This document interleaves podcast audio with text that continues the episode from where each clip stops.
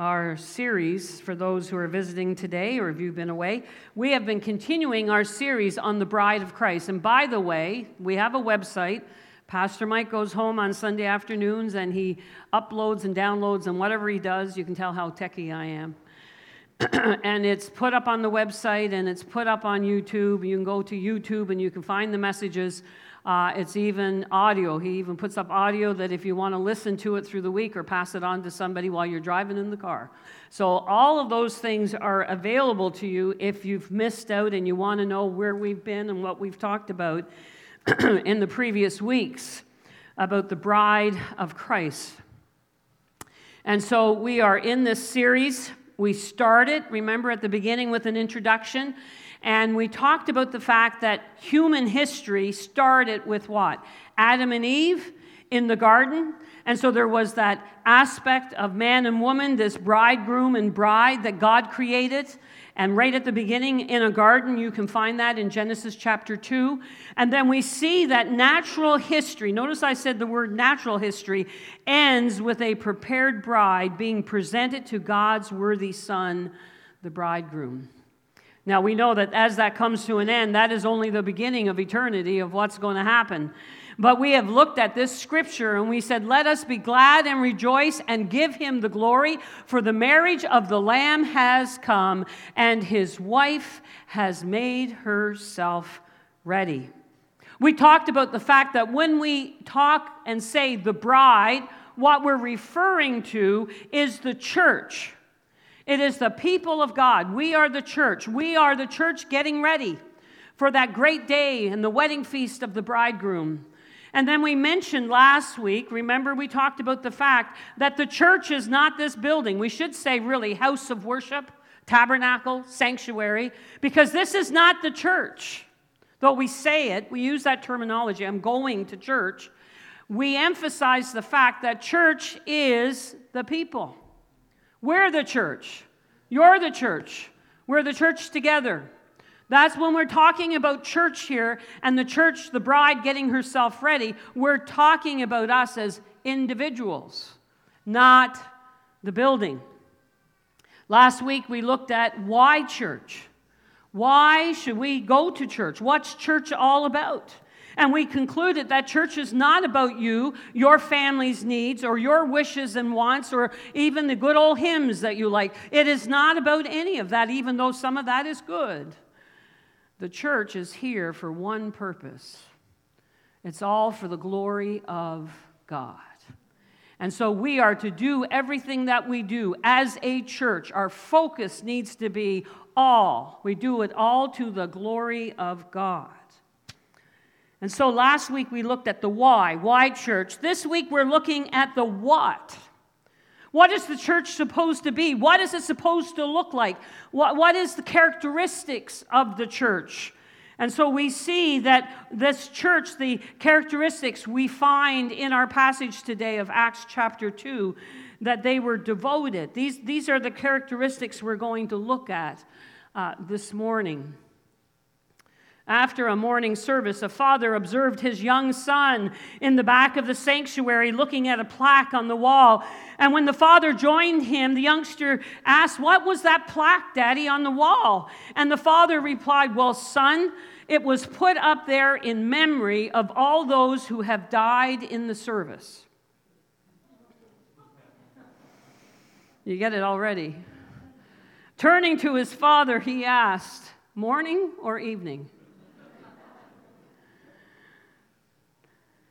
It's interesting, they've done a door to door survey, and this was quite a, a, few years ago. Why go to church? And this is the question they were asking at Willow Creek Community, went out into their community and asked the question, Why don't you go to church? And uh, why aren't you going? And here's the five biggest reasons why people don't go to church. Guess what number one is? Boring.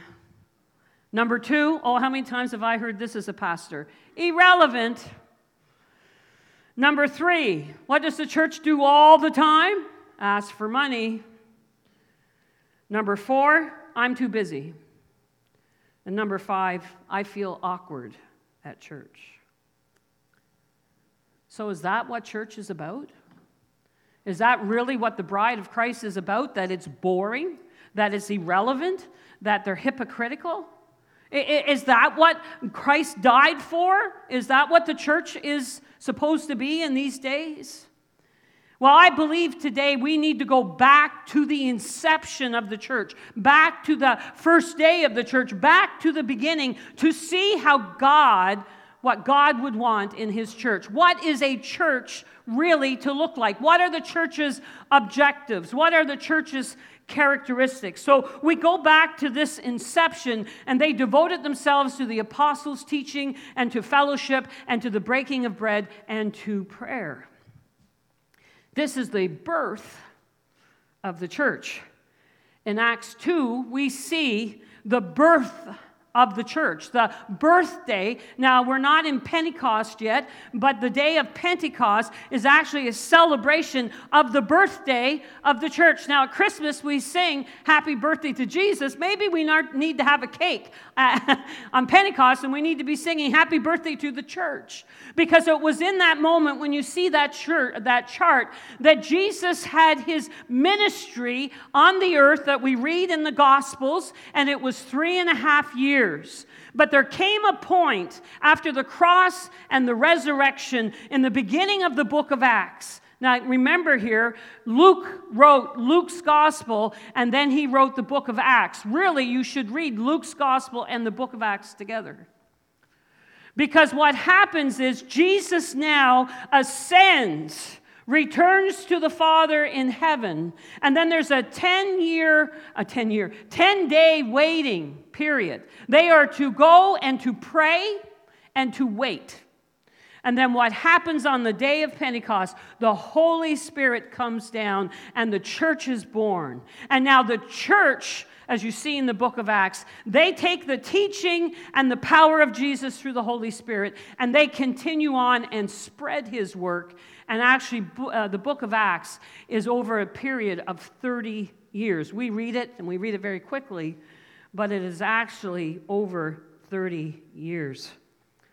So now that Jesus has returned to the Father, he returns to the Father that the Holy Spirit might be poured out. And as they are there, the Holy Spirit is poured out upon them, and Peter and all of them now filled with the Holy Spirit. This is interesting. Filled with the Holy Spirit, they go out from that room that they were waiting in, and the people in the community think they're what? Drunk. They are so filled with the Holy Spirit.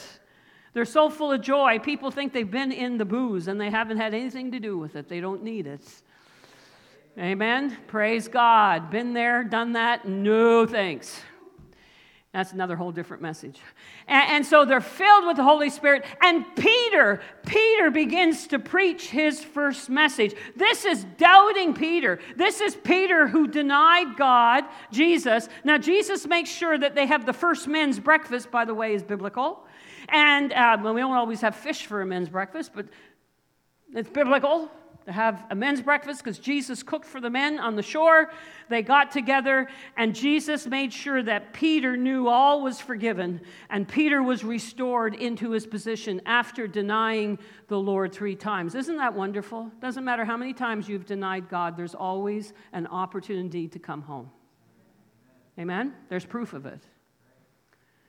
And uh, Jesus makes sure he does that with Peter in front of the other disciples so they all know too Peter's back in, in his proper role that God has for him. And, and, so now Peter comes out and he, filled with the Holy Spirit, he preaches this message. And I love, if you back up a bit in chapter 2 there, it says in verse 37 And the people were cut to the heart, and they asked, What should we do? And Peter says to them, Repent and be baptized, every one of you, in the name of Jesus Christ for the forgiveness of your sins, and you will receive the gift of the Holy Spirit. So they're not happy to keep it to themselves. They're already telling them that what we just experienced, you can experience as well. Verse 41 says that those who welcomed his message were baptized, and 3,000. Can you imagine how messy that would be? 3,000 were added to the church in one day. We've talked last week about the visible and the invisible church. It's an important concept to get when we're talking about the bride of Christ. Because we, for those that weren't here, and just to remind some of us, this is a local, tangible church where we gather and where we encourage one another and we worship the Lord. And it's a visible church, just like there are visible churches all over West Prince, all over Atlantic Canada, all over the globe. Edward is going to a church this morning in Malawi, a visible church in Malawi. And so there are visible churches. But the bride of Christ is an invisible, glorious church that's getting herself ready. And she spans over 2,000 years. And until the Lord returns, He's getting his church, the bride, ready. And it is from every nation, every tribe, every tongue. There is this universal, glorious church that Christ is returning for. See, once you personally believe in the Lord Jesus Christ, and once you are saved, you now become a member, not of this local church, though we do have formal membership here, you become a member of that glorious universal church. You become a part of the body of Christ. You become a son and daughter and the family of God. You, you, see, it's not enough to say, well, my grandma used to come to church here. It's not enough to come Sunday after Sunday and think through osmosis something's going to rub off. You can come to this local church and sit in a pew. You can give money. I know my stepdad was even a greeter at the door for years before he finally made a decision for Christ. And he was even a board member and he hadn't accepted Christ. Imagine when he, the church, when he stood up on a Sunday to give his testimony and said, My Uncle Verbal, I was just at his church in Pennsylvania and I got saved. when my mom and him stood up in their church, that he had been on the board for years and people assumed that he was saved. And in that moment, he moved from being a part of the Bethel, Mississauga church into a part of the glorious universal church, the body of Christ. So I'm asking this, and I think it's important we nail this down before we move on.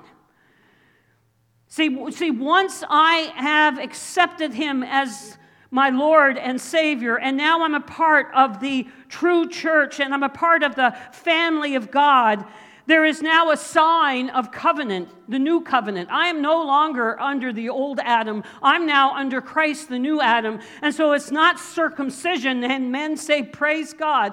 It is now through the waters of baptism that I show that I'm a part of this glorious universal church that's getting herself ready. And so I'm asking you the question today. This is an important question. Have you accepted Christ as your personal Lord and Savior?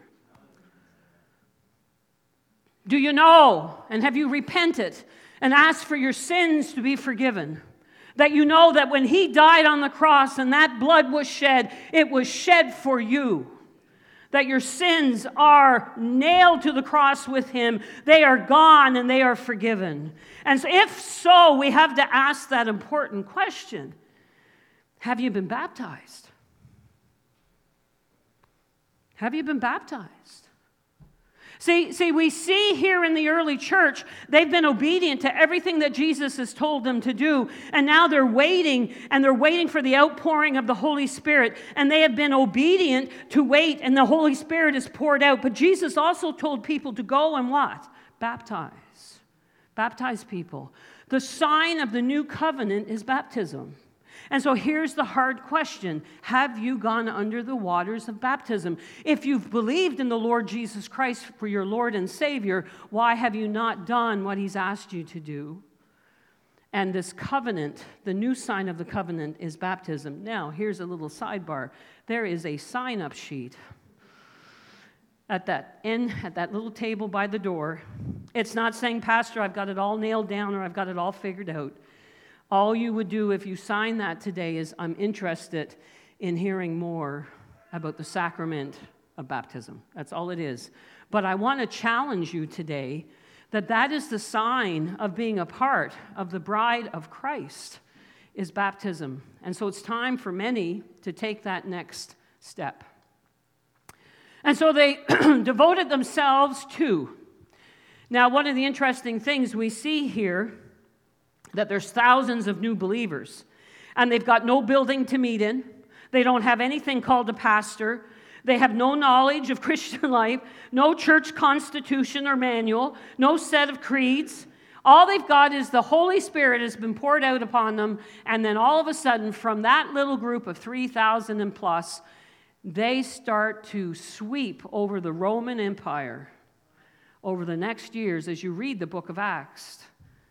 What they're able to do in 30 years with the power of God. The church is beginning to move, the church is being added to daily.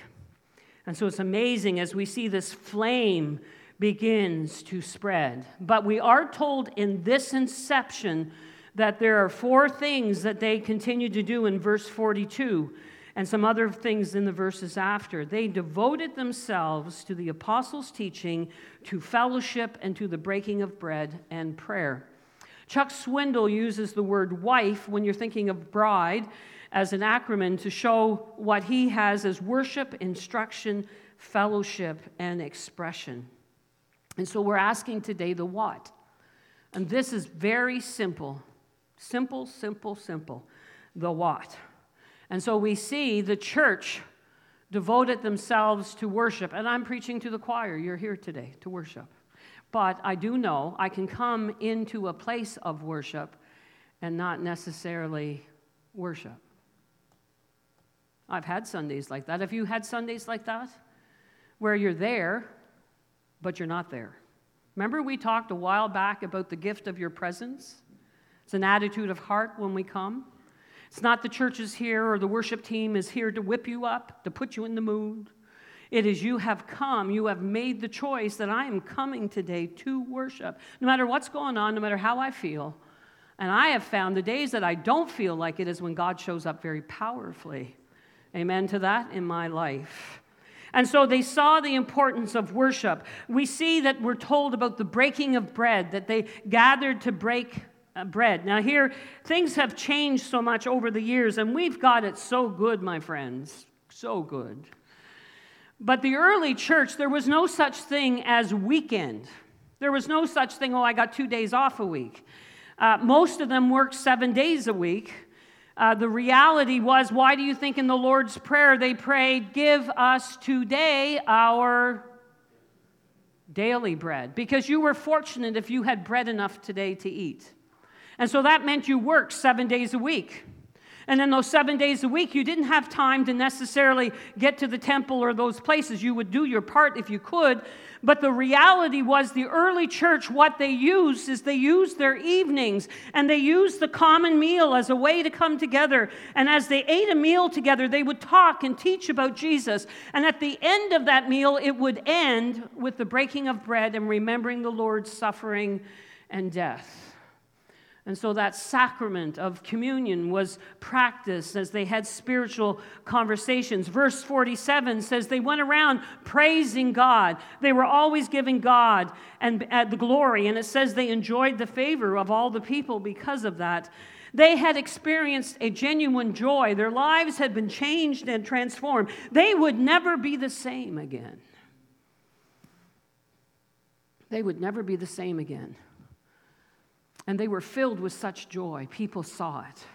It was radiant upon them, it wasn't whipped up. And they gave God the glory, as we talked last week, that He deserved. You know, my friends, God still seeks worship. That is our role, our calling, as we looked at last week. It is to worship God. That's what we're going to get to do for eternity. He still wants to, you know, we felt His presence this morning. He wants to inhabit the praises of his people. And the more we praise, guess what? The more he inhabits. The less we praise, the less he inhabits.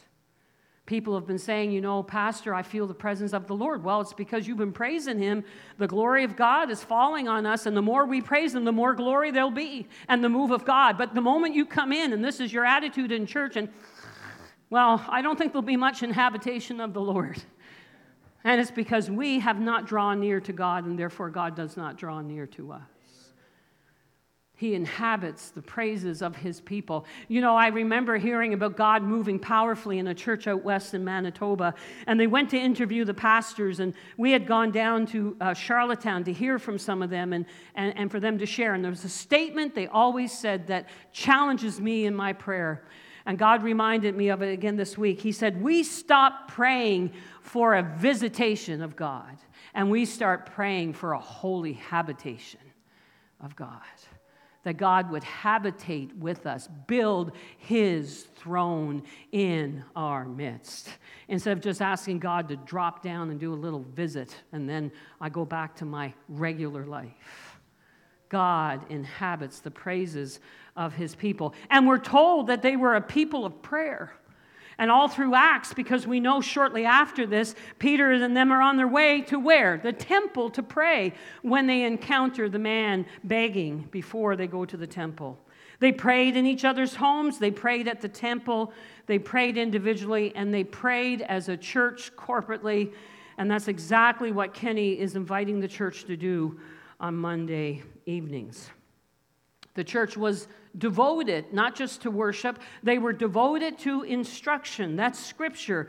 We're told here the teaching of the apostles. And I don't know if you're aware of it, but they didn't have this. Church, we have it. We have it all. They had they didn't have this. So they had the spoken word. They didn't have the written word. They had the Old Testament and they had the early disciples. That's why it's so important. It's the teaching of the apostles because the apostles are now teaching them the truths about Jesus. They're telling the gospel in verbal form of what Jesus did and what he didn't do. And, they're also, you know, they're giving doctrine and theology to the groundwork of the early church about what is actually the truth and what isn't. And so we have the truth today over 2,000 years because they were devoted to instruction in the Word of God. I couldn't help to think as I was going over my message this morning what am I going to pass on? We have the truth and doctrine and theology and, and right teaching today because over the generations, people have sat in this church in Sunday school rooms and classes and stood behind this pulpit and gathered in homes and shared the Word of God, the truth. And now we can't even get ourselves together. And that's your choice, but what will happen in generations to come when instruction is not important to us? When we're not devoted to instruction, when we're not devoted to the Word of God. Now, all the believers were together and held all things in common. The common we're hearing here is the teaching and the theology, the basis of what they taught and what they knew about Jesus. That's why they could write it down years later, is because they heard it and it was taught. And, and, we see that instruction in the Word of God is the biblical backbone of the bride. They continually devoted themselves to the apostles' teaching. Notice that they devoted themselves to the apostles' teaching, and there's something in here that we probably wouldn't think about, but the ones who early read it knew. The Jewish people devoted themselves to Moses' teaching. These are Jews here. And so instead of devoting themselves to Moses' teaching, now they're devoting themselves to the apostles' teaching, which is ultimately devoting themselves to Jesus and his story and his life, because he has now become their new authority and king. The church, here's one, the church devoted themselves to fellowship. Mark, what's that word? Koinonia. And so it's different. It, it was a very unique uh, word, fellowship. You know, we say fellowship and it means somebody brings some cookies and sandwiches and we have a cup of coffee or tea. Now, you can have koinonia in that, but fellowship is so much more. You can have a potluck and have a meal, but then you can have koinonia at a meal. See, there's, there's two different things because koinonia is shared life. Koinonia is community. It's what we have in common. We, we come together to share life together. Now, many people that I meet today, it's that communion and close relationship. It's iron sharpening iron. It's spurring one another on in love. It's weeping when one weeps and rejoicing with one rejoicing. And there's too much in the church today. Fellowship is an add on, it's optional. Well, I don't feel like going or being involved today or, or a games night with the seniors. I, I don't feel like that. I'm not up to it. That's not what it's about, my friends. They devoted themselves to fellowship. It's pretty hard for me to spur you on and encourage you as a pastor if I never have an opportunity to talk to you. If I never have an opportunity besides on a Sunday going and doing the Queen's wave. Well, now it's the King's wave. I don't, his is different. You see, it's about a shared life together. And we need to share life together. The church, after doing all of these things, being devoted to these, there was also, the church was devoted to expression. So, this is now this natural outflowing of worship and God's word and fellowship that now the church goes out, much like it did that morning in the upper room. It goes out into its everyday life. And wherever they see people, there is this praying and caring and sharing, naturally, the outflow of the Spirit. Yes, E is also evangelism, but it's not the kind of evangelism that we get to try to wrap our minds around, that we see it as a duty and we see it as a job. And you go to tell someone about Jesus, and my word, I don't know they'd ever want to hear it when they see our faces.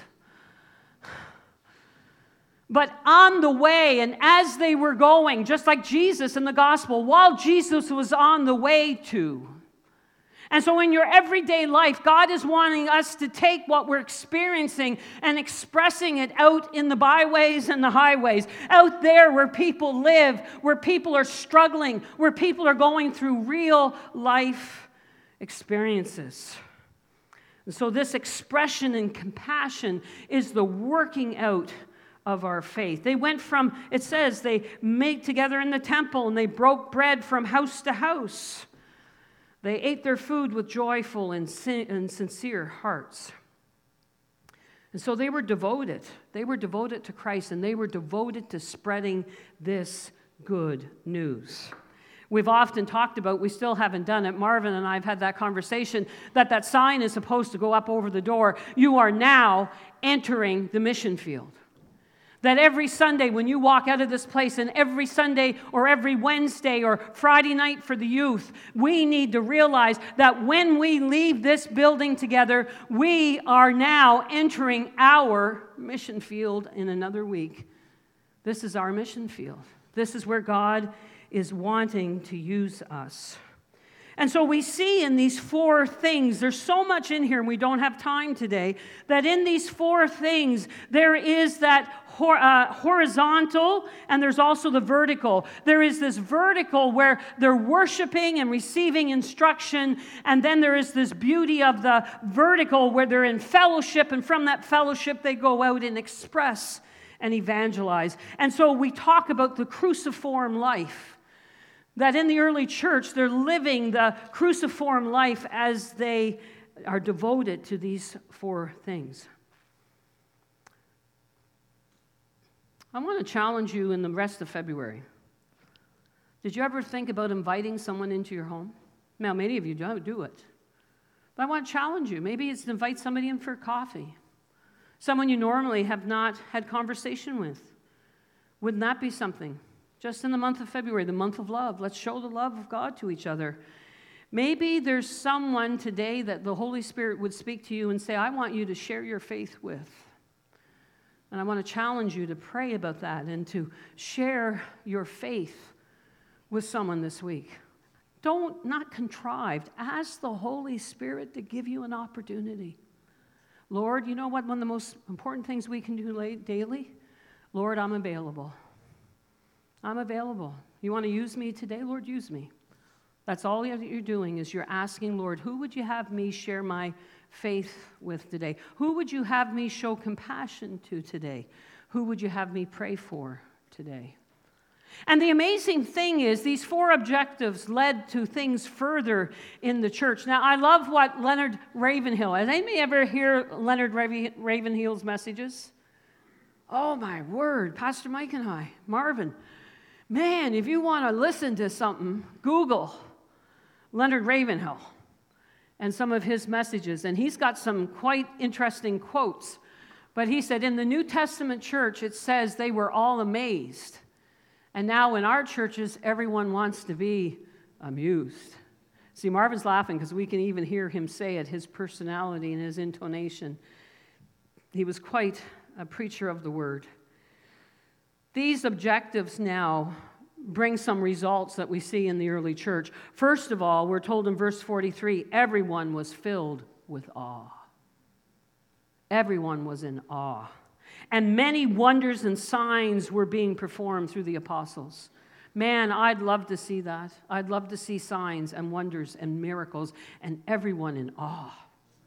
But it wasn't just them in awe, it's those outside of the body of Christ that are in awe.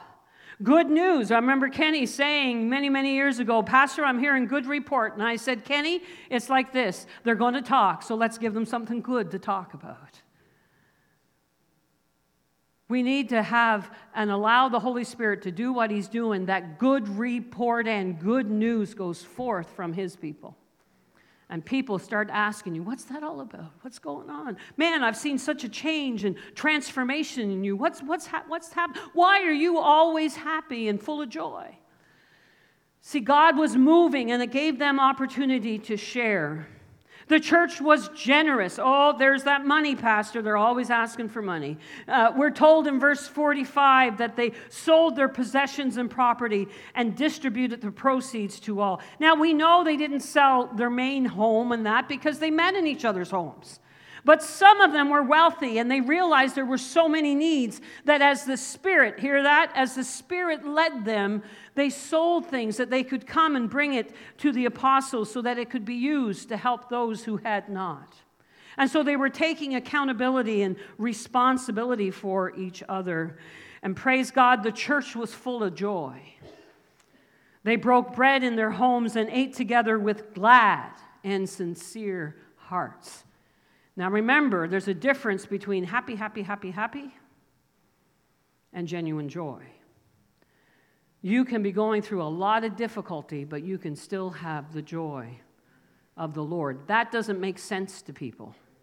That's when they look at you and think, What is going on? You've lost your loved one, and yet you still have joy. You're, you got diagnosed with an illness, but yet you still have joy. See, they don't, people cannot understand that outside the faith. That it becomes an opportunity. And then the church, praise God, hallelujah, was not dying. Do you read anywhere in here that the church was dying? The church was, are you awake out there? The church was growing. It's on the screen, people. The church was growing. The Lord was adding to their number Daily, daily the Lord was adding. Was it man adding? The Lord was adding to their number daily. There was an attractiveness and an energy. Marion Jacobson says people are not persuaded, they are attracted. Did you get that? People are not persuaded, they are attracted. We must be able to communicate far more by what we are than by what we say. And Jesus is the one who will grow his church. We have to do our part, and then we leave the rest with God. Amen? Here is an interesting point. I'm going to ask the worship team to come as we're starting to bring this to a close. How many times have we read this passage and we think it's a step to step manual for church growth? And, and if we do these four steps, then God's going to, you know, we'll see growth. It, it, you know, Lord, I heard this message today. Pastor Betty's making me feel guilty because I need to be more dedicated to worship. And oh man, I should be out at Wednesday night Bible study and I'm not. And maybe the adult Sunday school. Well, I haven't got the kids to Sunday school for. Oh man, you know, I need to. Well, yeah, maybe the next next potluck I should really cook a meal and be there. That's probably what it is. And oh yeah, this week I need to share my faith with. Yeah, I'll, I'll do my part, Pastor. I'll try to be a, little bit better at that. That's too often, that's what we've seen this as. Another list of you're already busy and you got so much to do, and let me give you more to do. Right? I saw the place just kind of, as we went through the four things, everyone's just,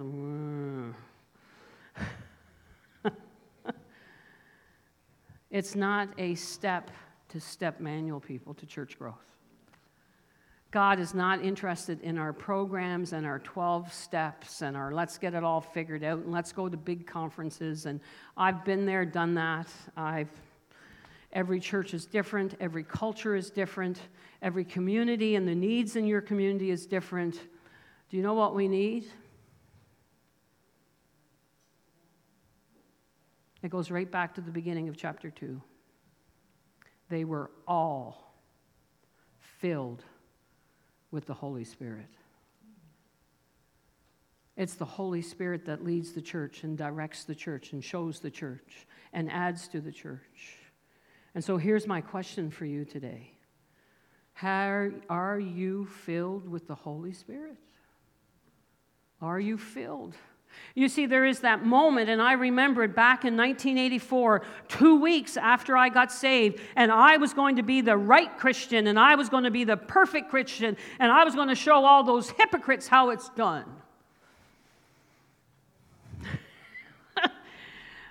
and I was the worst Christian you ever met because I was like Paul. What I wanted to do, I didn't do. I couldn't get it together. It didn't work out. I went through a battle after I got saved. And for two weeks, I said to the Lord, I don't understand it. I don't know, but uh, whatever's going on, Lord, here I am, all of me. All of me. You have it all. You have the kids, you have the husband, you have the house, you have the car. By the way, he did take some of that. You have it all. And then in that moment, there was an empowerment that hit me and an outpouring of the Holy Spirit that I wasn't able to even articulate till months later. I didn't know what happened, but I do know that the Betty Zita that got up off that carpet, and I did business with the carpet in that family room down in my little house in the basement, that when I got up from that floor, I was a different woman. Amen. And I was never the same and there is an infilling. And my friends, there is a continual filling that the Holy Spirit wants to do. And so there's a daily infilling continually. Notice it says there, be filled with the Holy Spirit continually. And so, if we want to be the bride of Christ, if we want to get ourselves ready, oh, we can do the list. And hear me right, all those things are important. But I'll tell you right now what is needed in the Elmsdale Church of the Nazarene and what's needed in my life is a fresh move of the Holy Spirit and a fresh infilling of the Spirit. You know, the early apostles went around and said, Have you been filled? With the Holy Spirit since you believed. Because that shows us there is the possibility to have my ticket to heaven, to say the prayer, but I have no experience of the Holy Spirit and I have not understood it. I have not a personal relationship with the third person of the Trinity, not an it, an he. Jesus returned to the Father that the Holy Spirit could be poured out upon the church, not this building, us. And so, as we bring this message to a close, I want to end and ask you to stand to your feet. There is this quote from N.T. Wright that hit my heart this week. And he said, Where the church today finds itself stagnant, unattractive, humdrum, and shrinking, it's time to read Acts 2 42 to 47 again. It's time to get down on our knees and ask what isn't happening that should be happening. The gospel hasn't changed, God's power hasn't diminished. People still need rescuing. And what are we doing about it? Maybe today you would say, Pastor, I've been a part and I come in and out of the physical church, but I can't honestly say that I've accepted Christ as my Lord and Savior, that it's been nailed down, that I know that He forgives me of my sins, and that I want indeed to be part of that universal church, the bride of Christ. Maybe today is the day. Maybe today is the day, and you would say, Pastor, I'm needing a fresh infilling, outpouring of the Holy Spirit. I don't care how much you have received, the Lord wants to give you more. Hallelujah. And He wants to give you so much that when people rub you the wrong way, you splash Jesus on them. Because my week has a way of all of a sudden things are happening or if you're doing ministry, if you're ministering to hurting people, you're having to pour out, and you can't continue to pour out unless you've received. And so, as we sing this closing song, I'm encouraging you to come forward today, whatever your need would be today. Come forward and let's pray together and let's believe God for great days ahead because of the God we serve. Amen and amen. Then we'll pray.